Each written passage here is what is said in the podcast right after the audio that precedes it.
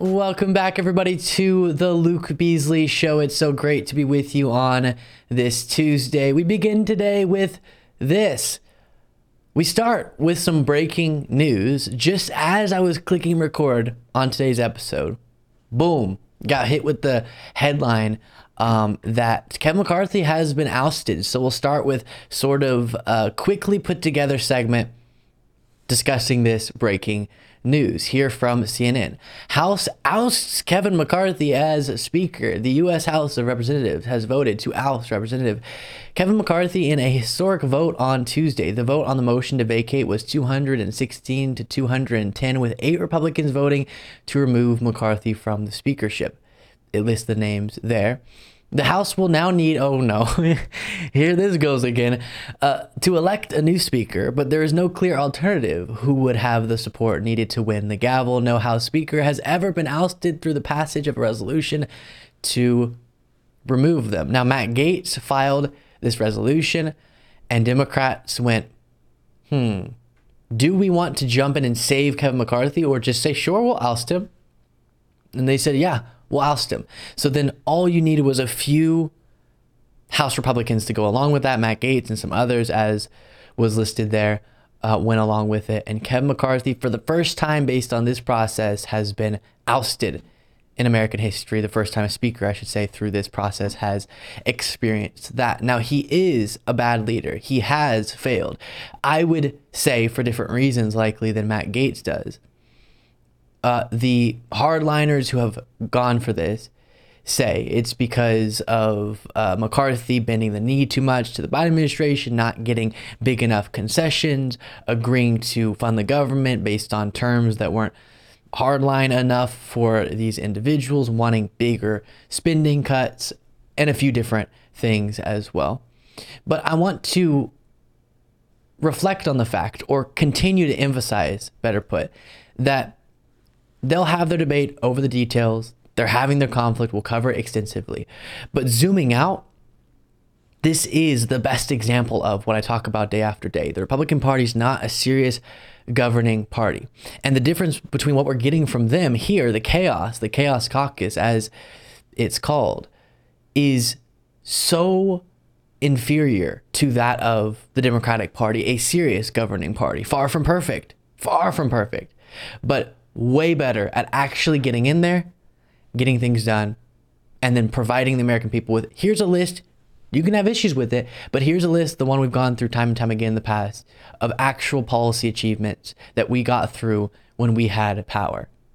Republicans, sure, they'll try to come up with a list, but this is what people will remember. This is what people are experiencing chaos, debacles time and time again and it seems no intention of actually getting things done. So now Kevin McCarthy is no longer the Speaker of the House.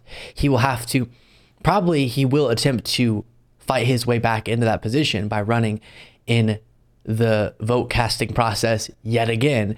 Will it take 15 votes this time to decide or 30? We'll just have to see, and I will, of course, continue to cover it. But here was that historic moment that just took place. On this vote, the yeas are 216. The nays are 210. The resolution is adopted. Without objection, the motion to reconsider is laid on the table. The office of Speaker of the House of the United States House of Representatives is hereby declared vacant. My goodness. Now, if they had any sense, they would say, you know what? Clearly, we don't know what on earth we're doing. We can't even get through the two years without revolting against the Speaker of the House. And so, Democrats, you choose and we'll unify around your choice. Hakeem Jeffries, you take the gavel, actually. You obviously are much more of an adult. They probably won't do that, though. Here was some of what Matt Gaetz had to say on the House floor while this was being debated. From Florida. My colleague says we've passed the strongest border bills in history. Well, guess what? Look at the border right now. We didn't use sufficient leverage in the debt limit or in any other thing to actually get results on the border. The border is a disaster, really something I don't think you're going to be campaigning on that you fixed the border. Second, you said you streamlined regulations. What the gentleman from Louisiana doesn't tell you is that all of the regulatory reform he was just bragging about is waivable by the stroke of a pen of someone in the Biden White House. Do you really think you've got anything for that? It's a total joke. And then finally, the welfare to work that the gentleman from Louisiana said we got. The welfare programs that they said that they streamlined with their welfare to work stuff, they're actually going to grow. Because while they did work requirements, they blew out those programs with expanded eligibility. I'm real glad you guys didn't put work requirements on Medicaid. It probably would have resulted in Medicaid expansion. And when it comes to how those raise money, I take no lecture on asking patriotic Americans to weigh in and contribute to this fight from those who would grovel and bend knee for the lobbyists and special interests who own our leadership, who have oh, boo all you want, who have hollowed out this town and have borrowed against the future of our future generations. I'll be happy to fund my political operation through the work of hardworking. And I will continue to say, despite the constant alluding to Republicans being the party of fiscal responsibility, they do have in modern American history a worse record on the very metrics they purport to care about being debt and deficits. Um, and they choose to act irresponsibly by their own metrics. But instead of doing that in the interest of programs that, at least in the meantime, benefit people in a significant fashion who actually need it, like these social programs they want to cut spending for, instead, they'll jack up deficits to do things like Trump's massive tax cuts that disproportionately benefited those at the top of the economic ladder. Big tax cuts for those who don't need it are already so wealthy. So I don't want to hear it from the Chaos Caucus on this one. Um, and it's not the justification that they think that it is to uh, do these massive cuts to spending when, again, they have such a bad record on those metrics. Then you have, so within the party, you have your hardliners. We already have talked about so many times in the past the MAGA people and the more moderate Republicans, and there's division there. Now we're subdividing, even more division within that within the MAGA hardcore hardliner part of the Republican Party. They're not united around this effort. And Chip Roy isn't going for the ousting of, well, doesn't matter now, but he wasn't going to go for the ousting of Kevin McCarthy. And so Matt Gaetz attacked him. Now, two people who used to be a part of the same little hardliner part of the party are having some trouble in paradise. Come at me and call me a rhino. you can kiss my ass. Look, I've spent a lifetime fighting for limited government conservatism. I have laid it all on the line. I've not seen my family but for two days in the last 30 days. You go around talking your big game and you thumping your chest on Twitter. Yeah, come to my office and come have a debate, mother. You know why? Because I'm standing up for this country every single day. Come at me. So come to my office and say it to my face.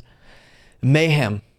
And we'll keep talking about the specifics of this battle and what is Kevin McCarthy saying? What is Matt Gaetz saying? You know, what's the response from Chip Roy? Come to my office, Matt.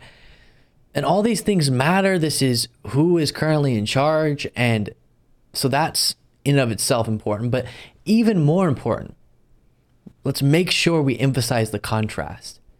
Whatever the heck you call this is one of your options in this upcoming election. And the other option, with any issues you might have with them, at least did real governance, tried to solve real issues when they had a majority in the House of Representatives. That is so important to point out. Even if you don't agree with the American Rescue Plan or Inflation Reduction Act, you don't want to lower prescription drugs for Medicare recipients for some reason, or the PACT Act, I don't know why you disagree with that, or the Chips and Science Act. At least we're having policy conversations that matter and are meaningful. And when implemented, actually benefit people's lives.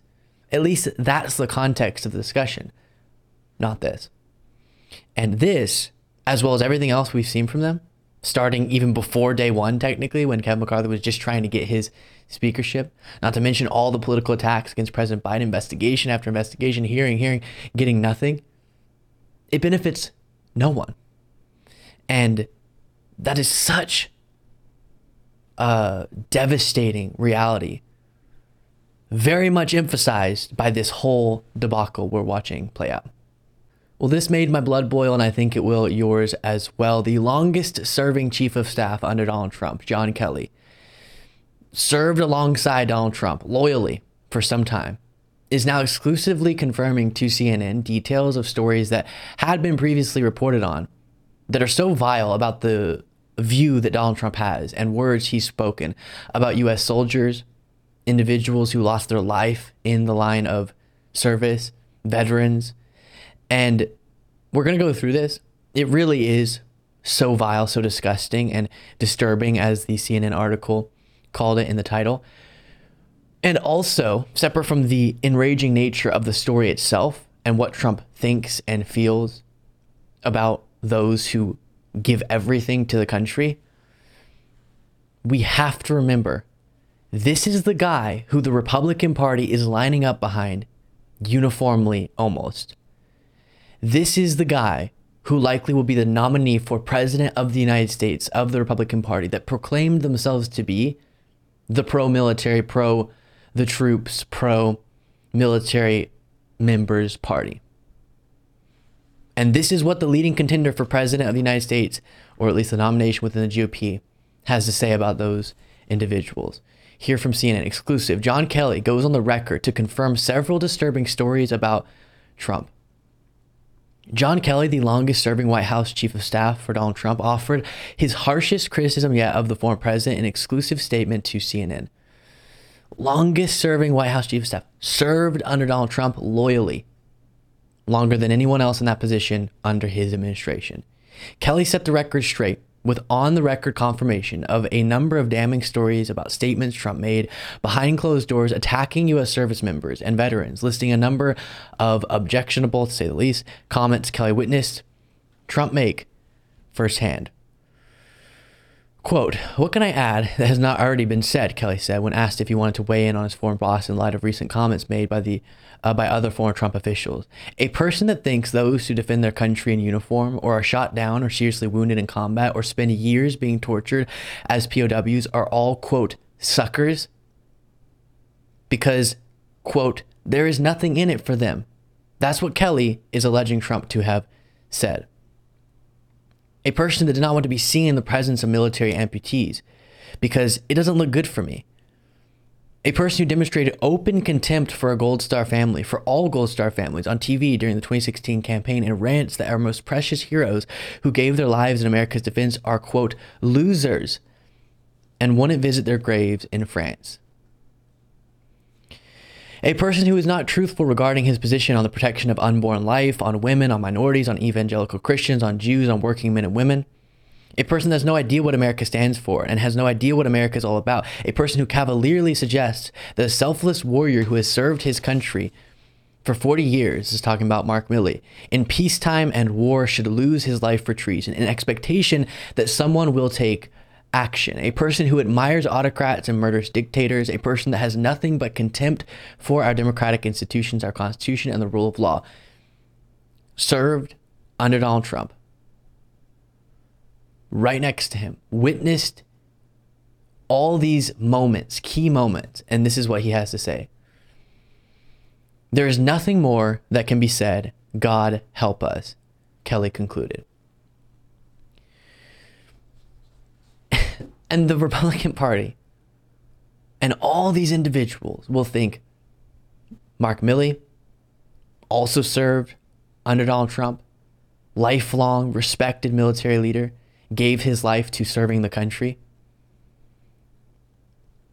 Whenever he warns of the threat of Donald Trump, at least as being reported privately, that he'll lock up his political opponents, that he'll go full authoritarian in that attempt, Nah, Mark Milley's woke, rhino. He just is part of a plot to take down Trump. Or hear John Kelly, or Bill Barr, or Mark Esper, or whoever you want to point at all these people who worked loyally under Donald Trump, saw things that were so horrifying, so disturbing, so vile, that they have to speak out about it.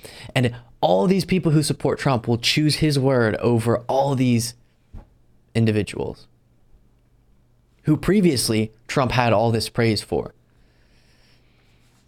And it references in this article that previously it had been reported that Trump said, Why should I go to that uh, cemetery? It's filled with losers.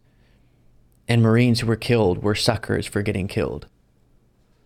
Kelly said, Those are the heroes. In our society, there's only one group of people who are more heroic than they are, and they are buried over in Arlington. I don't want them, Trump said. It doesn't look good for me.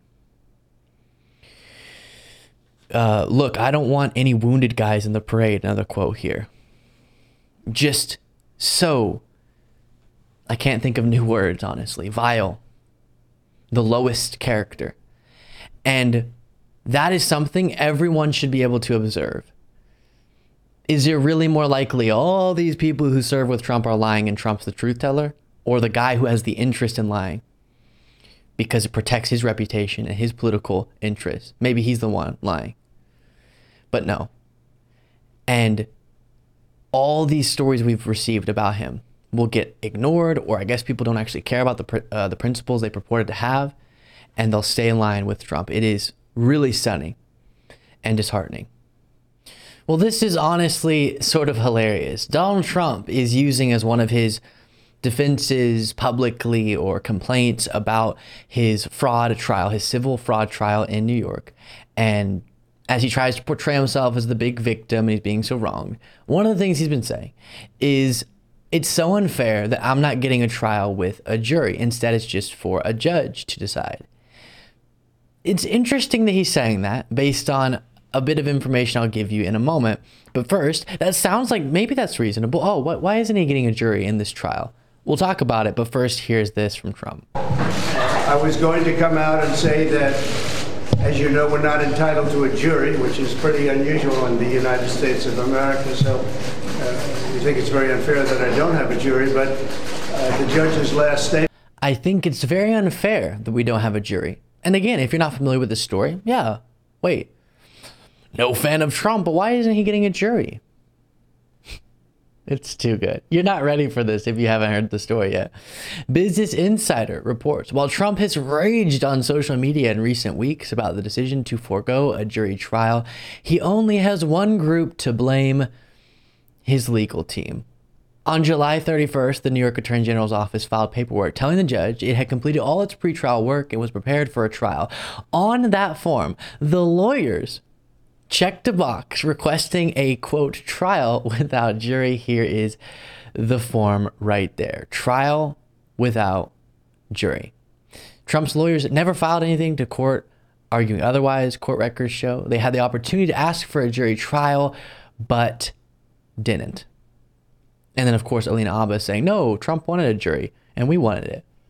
Well, then you should have done the form correct. You should have filed uh, that correctly and asked for a jury. So it's on the shoulders of his own legal team, which is priceless. And he does have a very, it seems, incompetent legal team. If they're, which is not going to be exactly the same, but if their public defense of Trump is anything like their in court defense of Trump, because it's been pretty embarrassing what we've seen, especially from Alina Habba, who was referenced there. So as it's being uh, reported and discussed in kind of headline form. Donald Trump has only to blame the fact that the wrong box was checked by his own lawyers.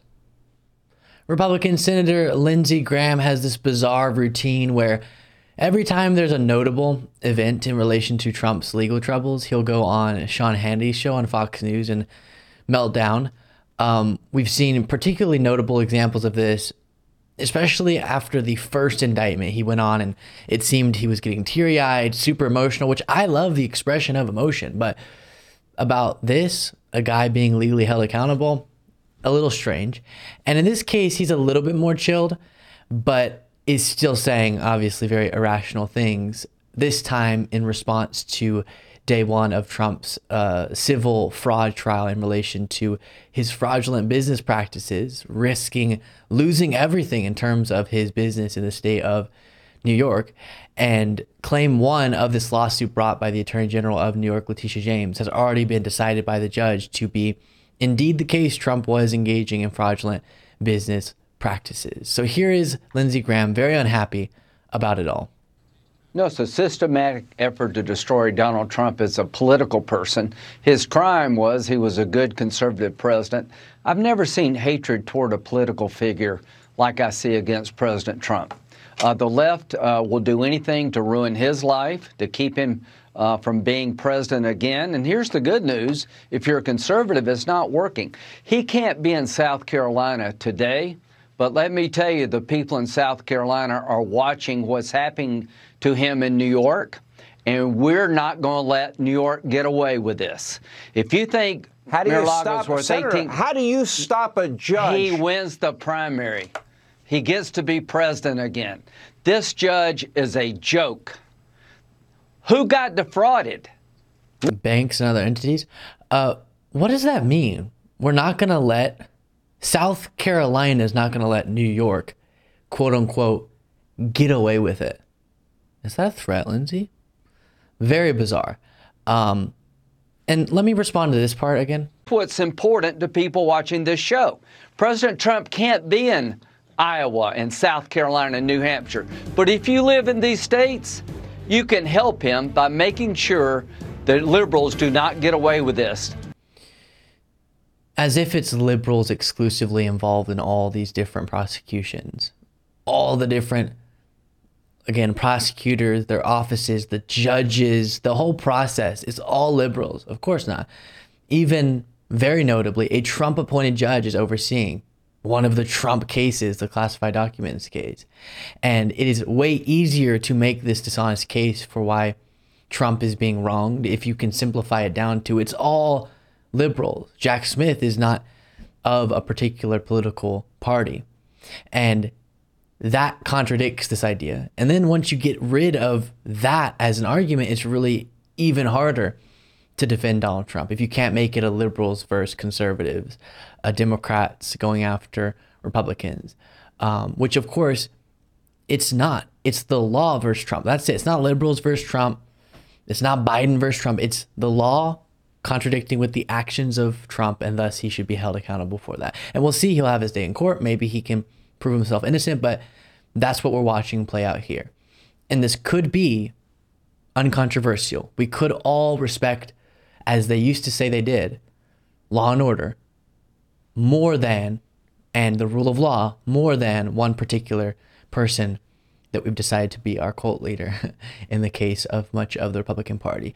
By the way, as a part of this same uh, night, Sean Hannity said this. Now, how would you feel if a prosecutor started combing through every aspect of your life in search of a crime and then dragging your children into it simply because they don't like you. They don't like your politics. And of course, there's no evidence that that is taking place here. There is a lot of evidence that Donald Trump potentially committed crimes, or in the case of this civil trial, engaged in fraudulent business practices. But it's funny that he would complain about endless investigations into every aspect of the lives of political figures for political reasons, including their children, when he roots on and covers that entire process that House Republicans are doing to Joe Biden. Um, to the point where the son of Joe Biden is having, without his consent, his nudes shown on national television by Marjorie Taylor Greene during a hearing because they're that obsessed with trying to dig up dirt on the Bidens and try to portray Biden as in the wrong based on their obsession with Hunter Biden. Funny that he would point that out. You're right. That can go wrong real quick, as we're seeing with the GOP right now.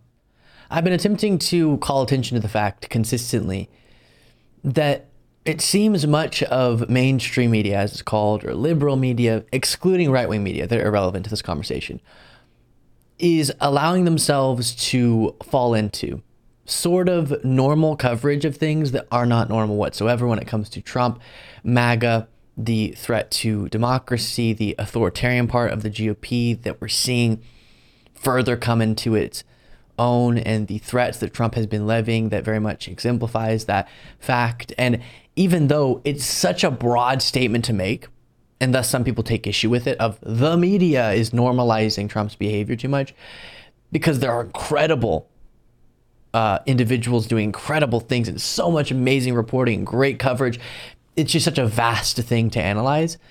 But I do stand by and am concerned with the fact that, as an example, Kristen Welker would be able to conduct on NBC the type of interview that she did with Trump, as he has the record he does with trying to overthrow our lawful election results, as well as recent statements he's making that are so dangerous, authoritarian, and against the Constitution.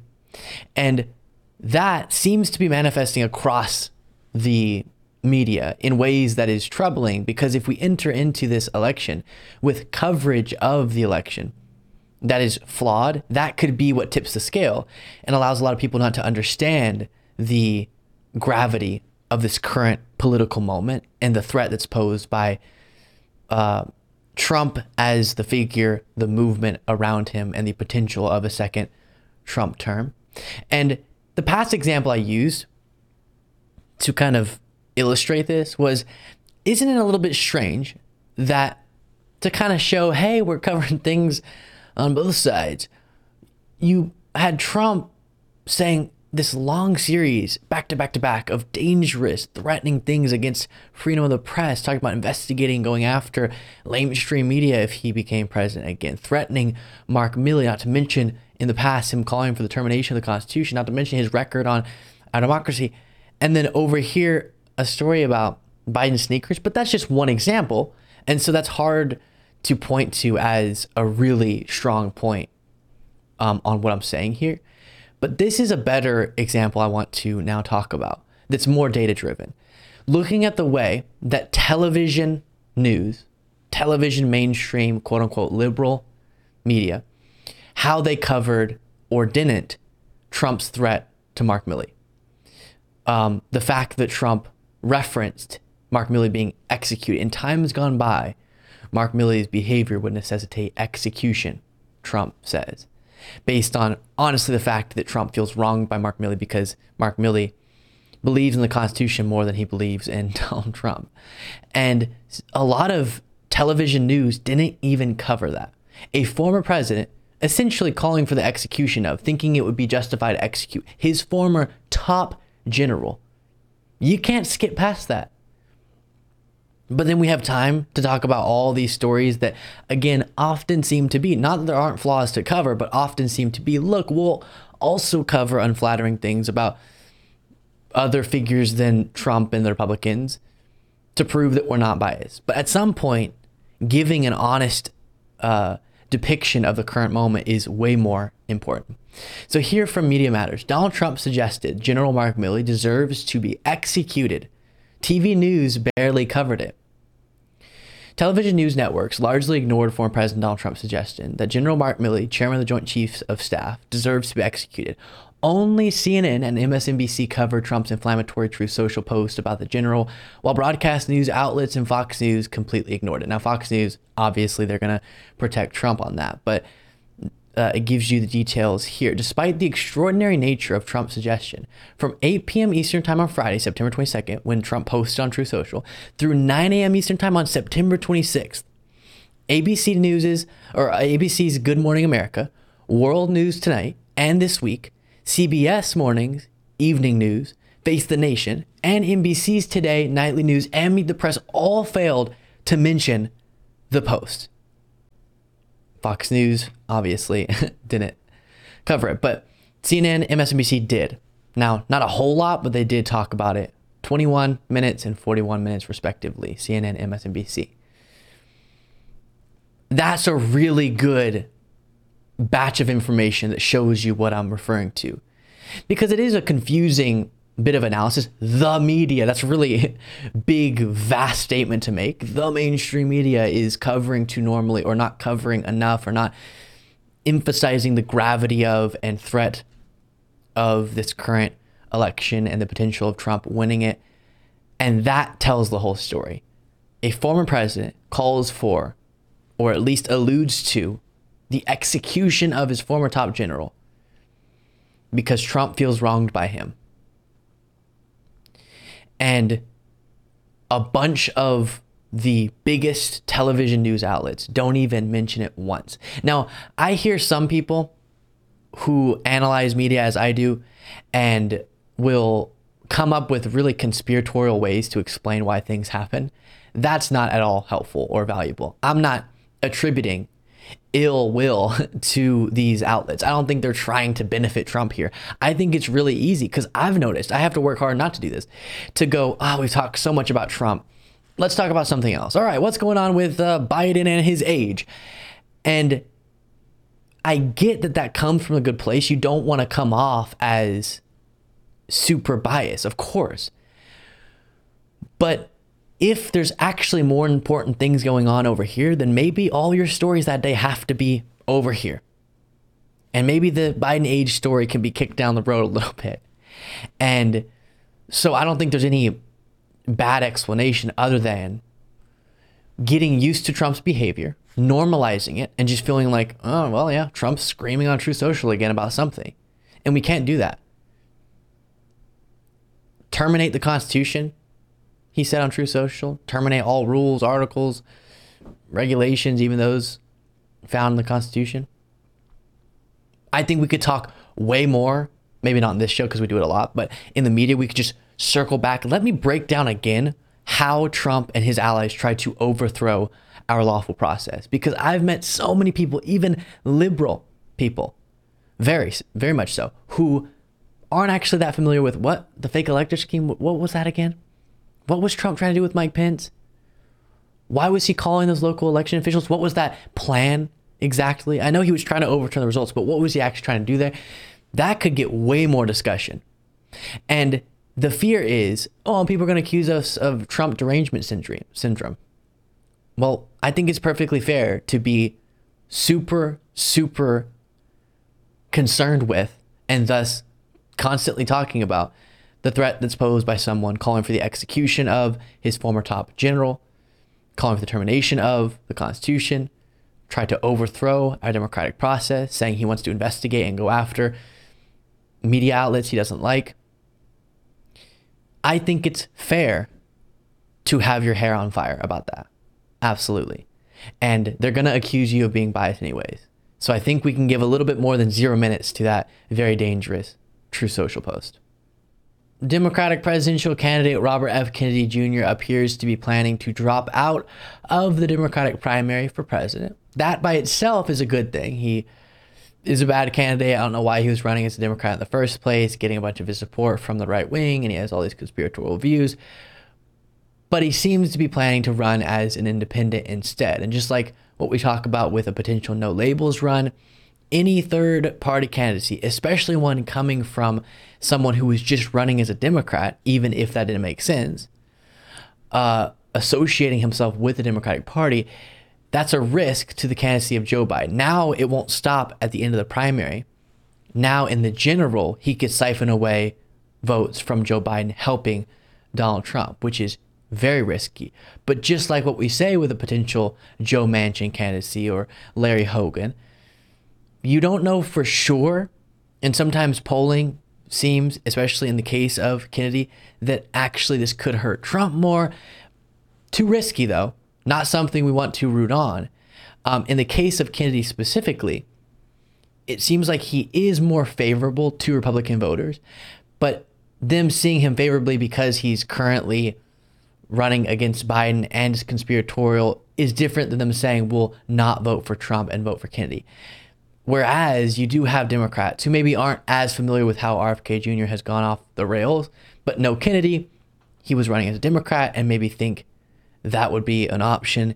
In the general, that would be disastrous. So, again, despite the fact that you can find reporting out there information that indicates it is a more complicated story than just for sure Kennedy will sink the candidacy of Joe Biden, it's still not something I support whatsoever, even if right wingers are more interested in his candidacy than Democrats are. But here was Jesse Watters celebrating this. Fox News alert RFK Jr. is dropping out of the Democratic primary and will announce an independent run for president. Mediaite says RFK will announce October 9th in Philly. I'm not going to tell you right now exactly what that announcement will be. I can say, though, that if you've been waiting to come to one of my public events, this will be the one to come to. I'll be speaking about a sea change in American politics and what your part and my part is in that change. A lot of Americans who had previously given up any hope that real change would ever come through the American electoral process have begun to. Now they know we can prosecute Fauci as RFK Jr. wants to do. I knew hope in my candidacy. Kennedy's independent run will devastate Biden's shot at reelection. Kennedy So, of course, that's what he's hoping to be the outcome. It's more complicated than that for sure. Like I said, the prosecute Fauci stuff, the conspiracy theories, the candidacy he's been bringing forward, the way that he's speaking on Fox News, it could attract more Republican voters than Democratic voters. I still don't like the risk of it, even if that uh, is possible. And I think both Jesse Watters and myself, to make a definitive statement on this, would need more polling on that three way hypothetical matchup between Biden, Trump, and Kennedy to know how this would affect the race. But that association with the Democratic Party does frighten me on the part of RFK Jr. And again, I would rather him just not get into the race as an independent um, altogether. And to Democrats, the most important takeaway here is you and everyone you know, or if you're an independent who doesn't want to vote for Trump, you, you just got to go Biden, the Democratic nominee.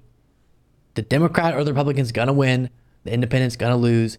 So you're making a decision between Trump and Biden. And if you vote for an independent and you're someone who would have otherwise voted for Joe Biden, if you vote for that third party candidate, you're just assisting in Trump getting elected. And it is too dangerous, the prospect of a second Trump term, to risk that. Our Constitution, our democracy, rule of law, all of it is on the line here. So hopefully, all Democrats and reasonable Republicans and independents all can agree upon that. And even if you have lots of issues with Joe Biden, check that box on election day. We end today where we began. The now former Speaker of the House, Kevin McCarthy, was, of course, ousted. Matt Gaetz led the charge on that and was successful. And now Kevin McCarthy is no longer the Speaker of the House. And I want to show you Hakeem Jeffries' response to this news and this event.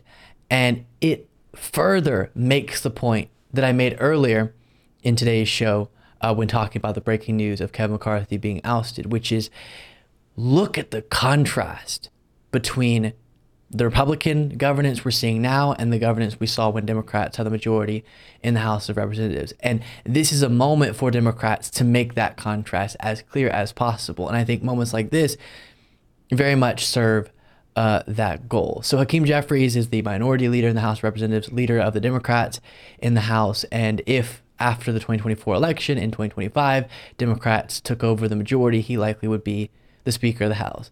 And it would be less likely that he'd be ousted after that. Uh, but here was his response. Just spoke a second ago. Let's listen House to that. Democrats are going to continue to put people over politics and to fight to make life better for everyday Americans. From the very beginning, that has been our objective, and it will continue to be our sole focus, delivering for the American people. We encourage our Republican colleagues who claim to be more traditional to break from the extremists. In the chaos, in the dysfunction, in the extremism, we are ready, willing, and able to work together with our Republican colleagues, but it is on them to join us to move the Congress and the country forward. Jeffries just. There it is. I saw, I don't know if I have the tweet pulled up here. I do. Okay. John Harwood said, uh, if American politics were broken, we'd have seen things like this happen when Democrats controlled the House. But we didn't. What's broken very specifically is the Republican Party. And that is so accurate. And Hakeem Jeffries there is saying, listen, we're ready to work. We'll be bipartisan moderate Republicans, reasonable Republicans will work with you on actual solutions to actual problems instead of this nonsense. But it's on you to reject the extreme part of your party, to reject the MAGA part of the GOP. And that's not happening as it needs to right now. And so Hakeem Jeffries is both indicating that Democrats are more serious about governance, as we've seen in the record of Democrats in recent years and Republicans on that front, but also that there is a world out there where both parties could be better. We're far from that world. Um, and right now, the only way that that's going to happen is if the Republican Party gets better, because the Democrats are ready to do actual governance far from perfect, but actual real government solving actual problems. And their legislative record in the first two years of Biden's presidency very much reveals that. Republicans are the ones who aren't. And so they need to get their act together. And then Hakeem will be there waiting, I guess is the point. And that is a really good message, I think, for Americans to see.